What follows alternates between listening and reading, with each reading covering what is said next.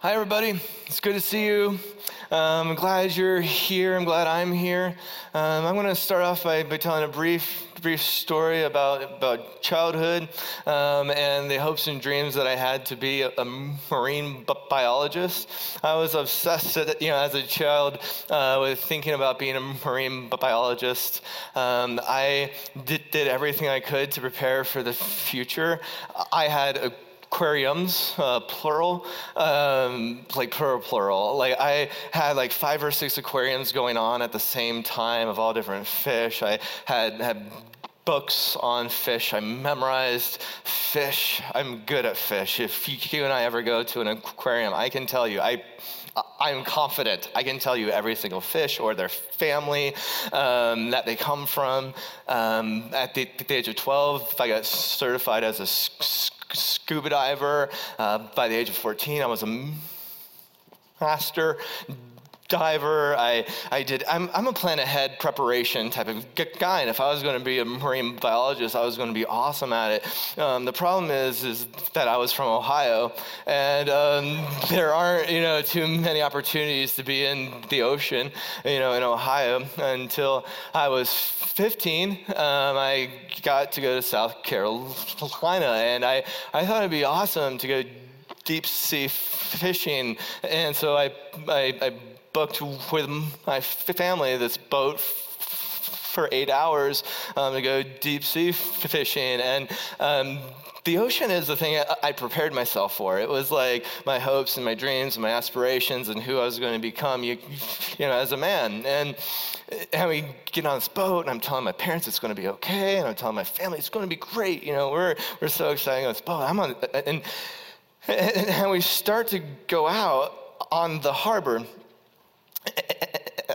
and here's the thing the, the ocean was calm. But we're going on the harbor. It's the first time I've been on a boat, and it just barely rocks. And I was like, "Oh Lord!" I, I just instantly I was sick. And then I was, and I was like, oh no, this is not good. And we're still in the harbor. And then we start to go out, and I'm like, I want to turn around. And we're going to be on this boat for eight hours. And we go out there, and it just starts doing its thing, you know? And it's just like, it was game over for me. And it was in this moment, um, that it kind of like hit me you are never going to be a marine biologist and um, I remember being on this boat and I was heartbroken because I was like, the, the thing that I want most is not happening.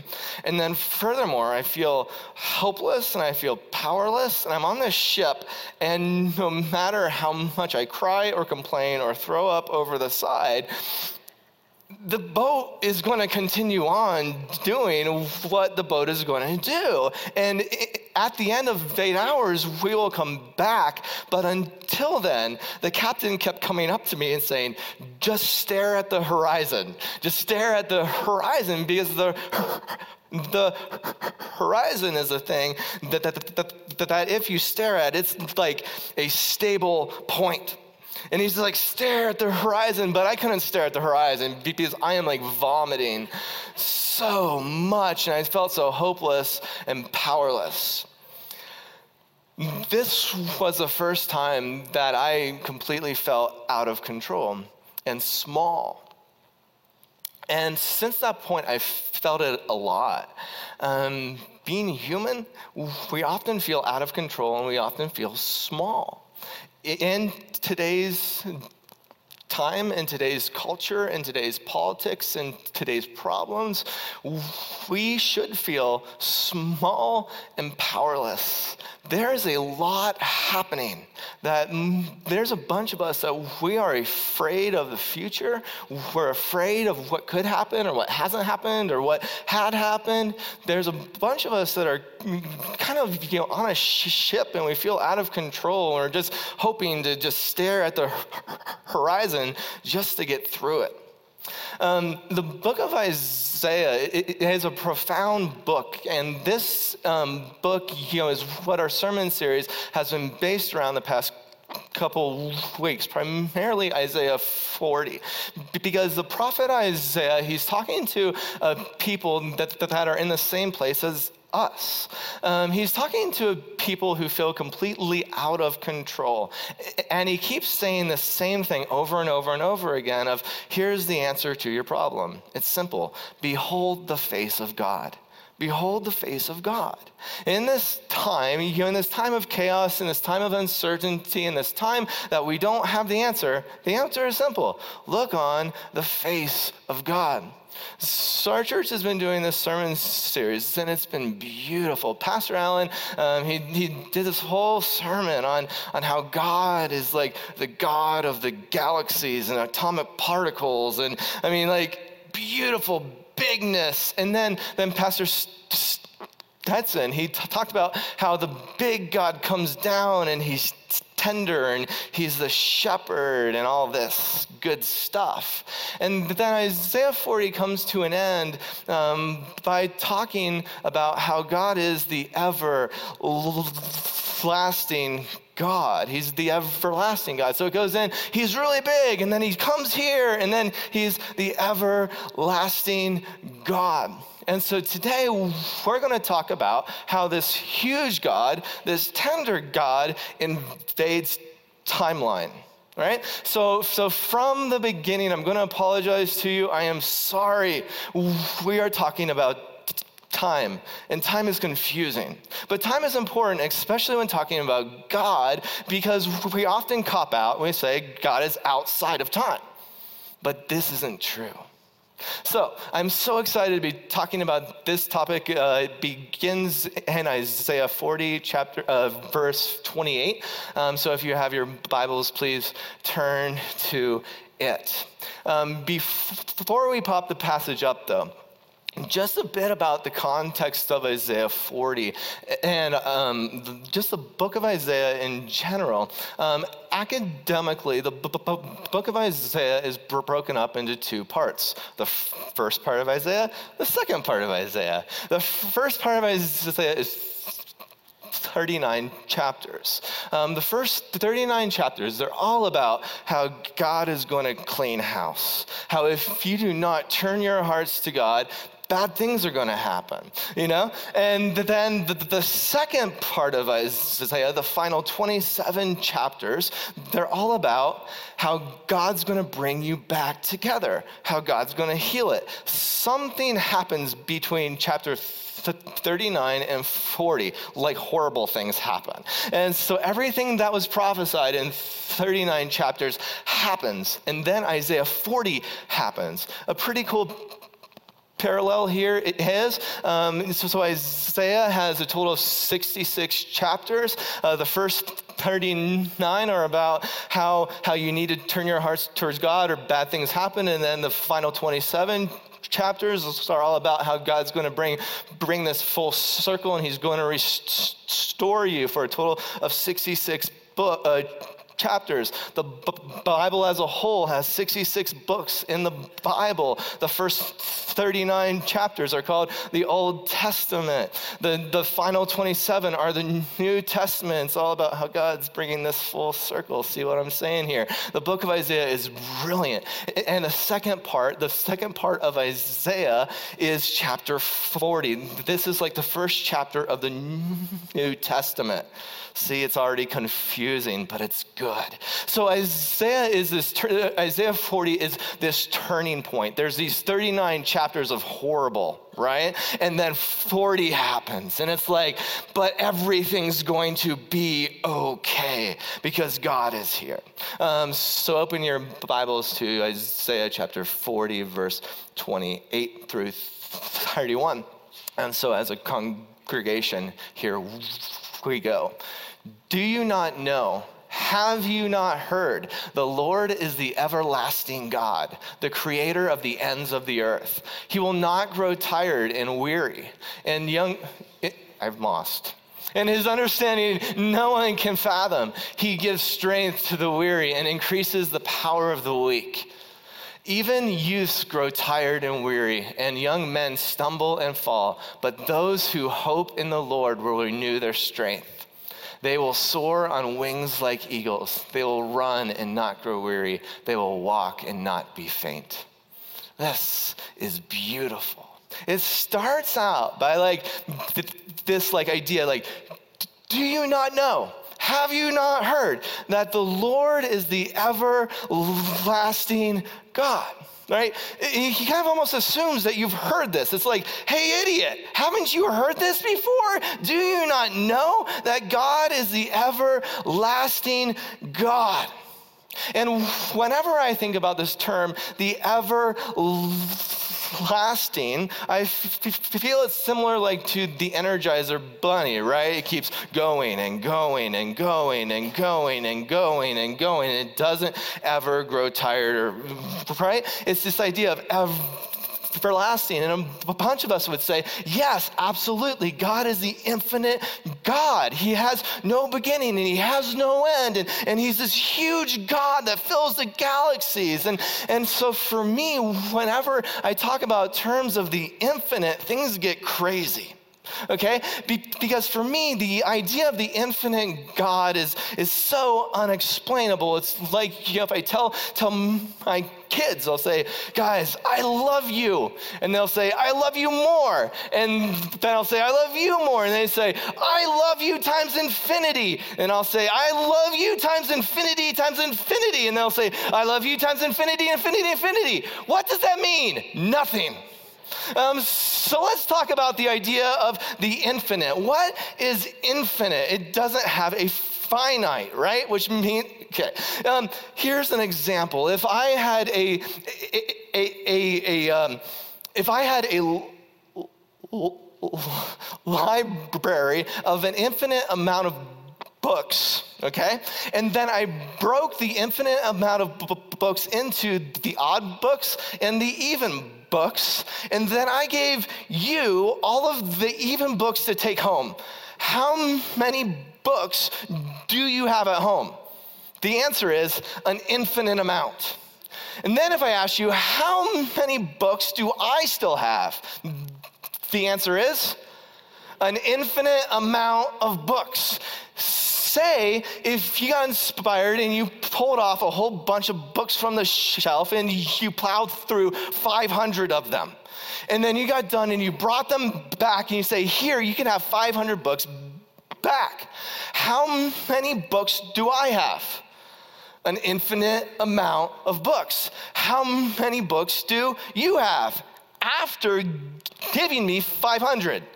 An infinite amount of books no matter how we talk about the infinite amount of books, no matter how much you have or give back, it's still infinite. The idea of the infinite does not compute, okay? It doesn't make sense. It doesn't hit home. It doesn't have skin on it right? It takes our brains to a place that is just not helpful. And this is why Isaiah does not say, Do you not know? Do, have you not heard that God is the infinite God? He doesn't say that. He says he's the everlasting God. You see, there's a difference between the infinite and everlasting. The infinite supersedes time and space. The infinite does not invade timeline. The everlasting walks on timeline. Timeline is the playground of the everlasting. If you do not have time, you do not have the everlasting.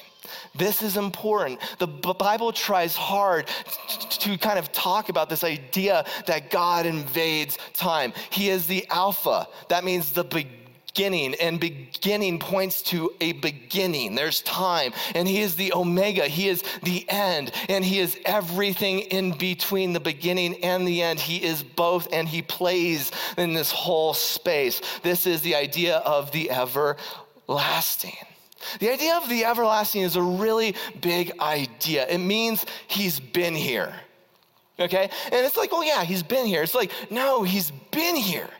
He's been here and he's been involved. And this is really big to me. He isn't the infinite who is kind of oversaw. He's been here and he's been involved with everybody. I have something very special between God and I. He and I talk. He, he hears my prayers. He knows the fears that I have. He knows how many hairs I have on my head. He knew me before I was born. He and I have something special, but it's not special at all because he's had that with every single person who has been on the face of the earth. He's been involved. Like, if you think about it, he, he was there. He was there when people created fire for the first time and said, Wow, fire. He's like, I know. You know? I mean, he was, he was there when Pharaoh was born. You know? He was there when every Pharaoh died.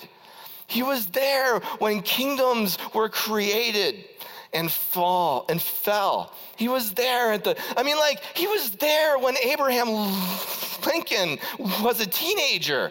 He talked to him. He was there with Malcolm X. He was there during the Spanish Inquisition. He was there with all the popes. Like, they knew him. Like, knew him like I know him. That blows my mind.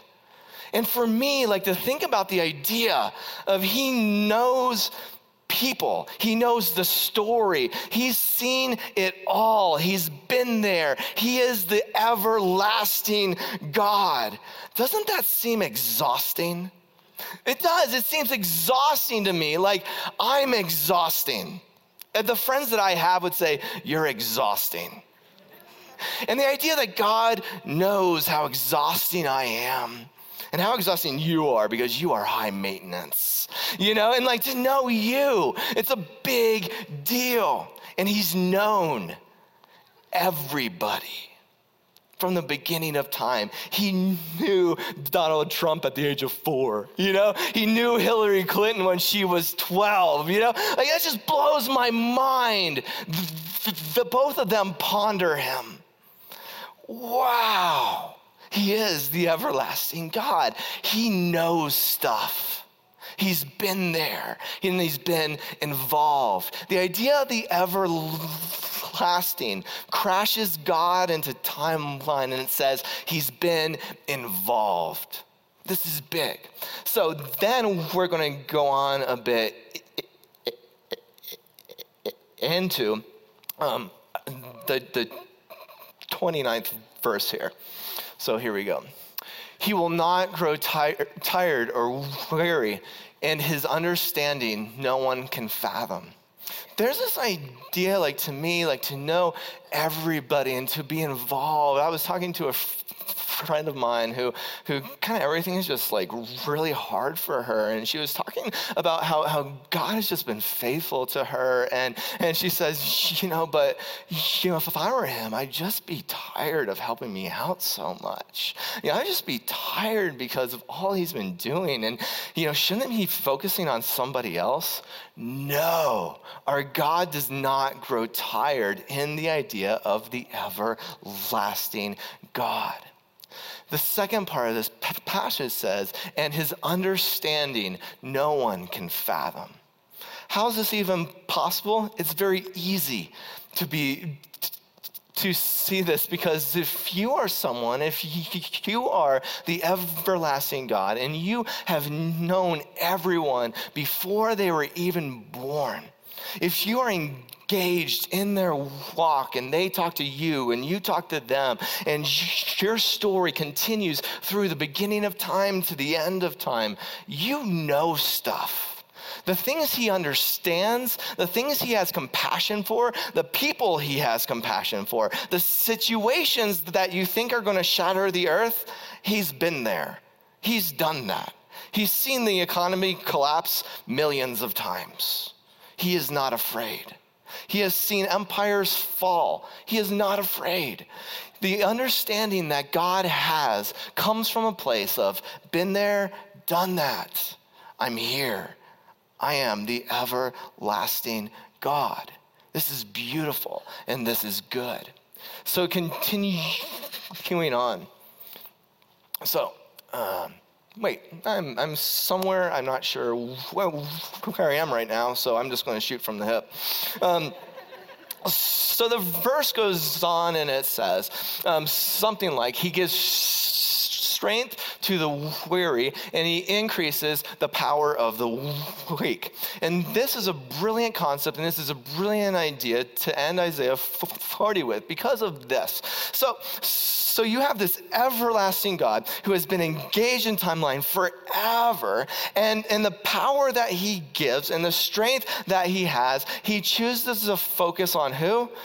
the weak and the powerless. He wants to call up the weak. And in b- biblical context and in biblical times, this simply is not what gods are supposed to do. Um, God's in biblical timeline, they always side on the side of the powerful. They always side on the side of the conquering kingdoms. They always are aligned with the people who are doing awesome. The people who are doing well and the countries that are doing well, they always claim to have God behind them, the blessings of God behind them. And this is very interesting in this passage that says he gives power to who? The weak, not the strong. This is paradoxical. I love this. The Bible is paradoxical, the gospel is paradoxical. It's the upside down everything. In Bible times, they have this thing that is very common. Um, in different cultures, they serve different gods. And the different gods have their temples within the heartbeat of the prominent city of that culture. And then inside the temples, they would build these st- statues of the gods um, that that culture serves. So you would have a dominant culture, then you would have a city, and then you would have a temple inside the city. Then inside the, the temple, there would be a statue of the primary god that they served. This is important. So, so everyone did this during Bible times. So there's hundreds of different cultures and hundreds of different gods who have this thing happening. So whenever a country would conquer another country, the thing they would do at the end is go to the temple and they would sack the temple, then they'd take the statue of the god and they would bring it home. They would take the statue of the god home and put it inside of their temple. The powerful countries, they would have a whole collection of, of the other people's gods. They believed that they had control over these gods and that these gods would do whatever they would say. And, and these, these countries, these like the Persians, the Assyrians, and uh, you know, as an example, would have a whole co- collection of the other people's gods that they would have control over, that, that, that, that they owned. And so, for a country to rebuild itself, for a country to come back from the ashes, the first thing that they have to do is go get their God back from the people who conquered them. But if you didn't do that, you couldn't rebuild. This is why our God is different from the essence of Hebrew theology and from the essence of the Ten Commandments and who God is, there's this thing that he says don't make any images of me, don't make any statues of me, do not paint any pictures of me. I cannot be owned. So if you break into the Hebrew temple because the Hebrew people got conquered always. Um, like they're constantly being con- conquered. And here come the Assyrians and they're trying to find the God of the Hebrew pe- people. He's not there. He can't be captured. He cannot be taken home. He cannot be owned. He cannot be controlled. The Hebrew people didn't have the fear of someone else taking their God away. They didn't have the fear of having to go and bring him back home. They did not have a fear of, do you know what I'm saying? Because God is the everlasting God. He is not going anywhere. He chooses to be with the weak. This is brilliant and this is good because he cannot be conquered. He cannot be forced into something. He chooses who he chooses, and he chooses the conquered. And this is beautiful. This is God. However, there are some of us, there's a bunch of us, there's a ton of us, who are afraid if things don't happen perfectly, that God could be going away. Or if, if we don't do everything correct, or if the incorrect person becomes president, God could go away. Or if, if do you know what I mean? Like we have this, this fear that God can be taken from us. Like, like the image of God can be pulled away. That's not who our God is. He is, do you not know? Have you not heard? He's the everlasting God. He's not going anywhere, and He knows stuff. You know, He's not afraid. This is huge. Going on into the third part of this passage, here's what it says even, help me out here, guys. Even youths grow tired and weary, and young men stumble and fall. But those who hope in the Lord will renew their strength. They will soar on wings like eagles. They will run and not grow weary. They will walk and not be faint. The answer that Isaiah is saying here is just simple He's just saying, man, if you are tired, if you are burnt out, if you are exhausted, if you are afraid, if you don't know, he says, hope in the Lord. Hope in the Lord. Hope in the Lord. Well, that's easy to say, right? You know, I have hope in the Lord, but what does that mean? What tangible thing does that give us? What is the hope of the Lord? Um, the term hope in Hebrew, it's, it's kava. Um, and kava isn't just this like this very ethereal hope. Kava means to like sit in and be patient. Kava means to, to just see. Kava means to be at peace. Uh, Kava is big. It's just not like this ethereal hope. It means just sit in the patience of God. So, so this idea of, of those who have hope in the Lord will gain strength. Those who come into this understanding of He knows stuff, He's the everlasting God, and He never grows tired. I got my eyes on him and I want to see what he will do.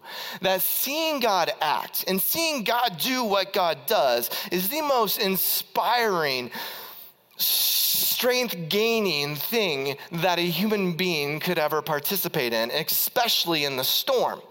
You see, the, idea of kava is keep your eyes on the horizon. It's like it's like there's bad things happening here, and you feel like you're going to throw, throw up. But kava, you know, kava, eyes on horizon. You know, look out there, like like all things are being made new. Chill. This is kava. And then it goes on to this idea that, that, that, if you embrace kava and if you have your hope in the Lord, you will soar on wings like eagles. What does that mean? I mean, that's on every like Christian poster ever, you know? I will soar on wings like eagles. Who cares? I don't want to fly. I'm afraid of heights. And um, this idea of, of soaring on wings like eagles, every time an eagle is brought up in Hebrew, Hebrew poetry or, or Hebrew, Hebrew books. It's, it's, it's an eagle soars above the st- storm. Like that's, the eagles are the only birds that fly over the clouds.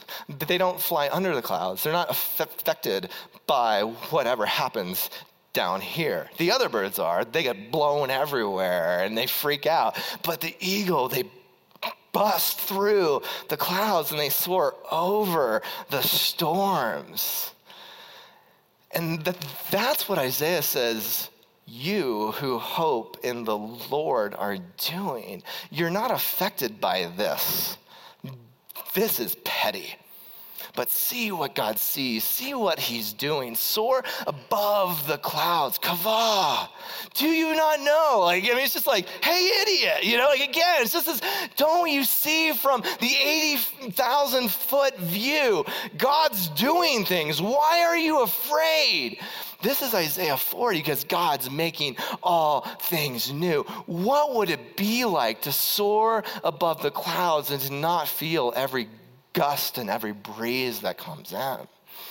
So, my son, he was eight, and he, he begged me, he begged me to take him deep sea fishing. First of all, I was afraid. Second of all, I'm a good dad. And so I said yes. And so I take him to San Diego and we go go on this boat. And I had a whole bunch of Dramamine. He had a bunch of Dramamine, and I think we're good to go. After all, it's San Diego. How bad can it get? And so we start to go out on the harbor. Harbor is a bad thing for me now. And so we start to go on the harbor, and I was fine but he says, Hey, dad, I think I'm sick. Can, and they said, Tell the captain to turn around. And I literally said, Oh, buddy, I'm sorry.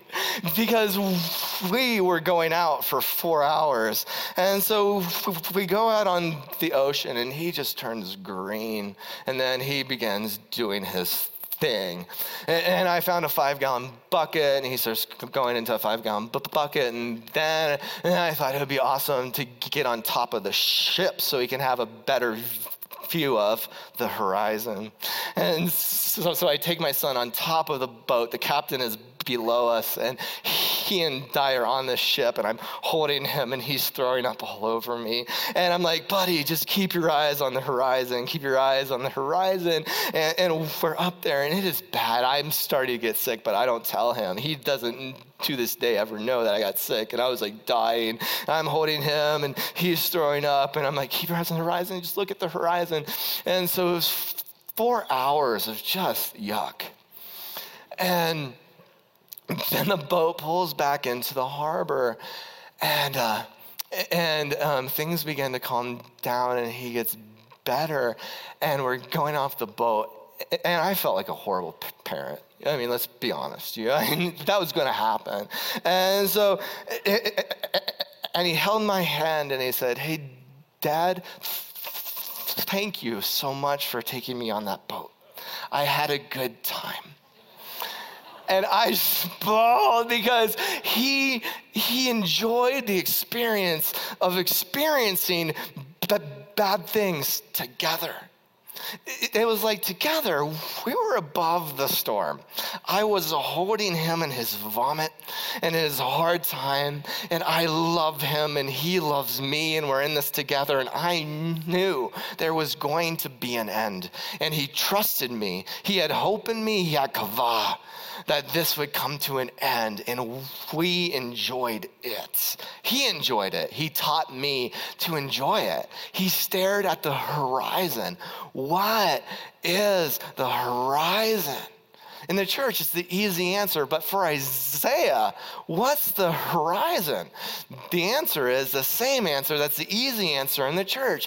The horizon is always Jesus. Here it is in Isaiah uh, chapter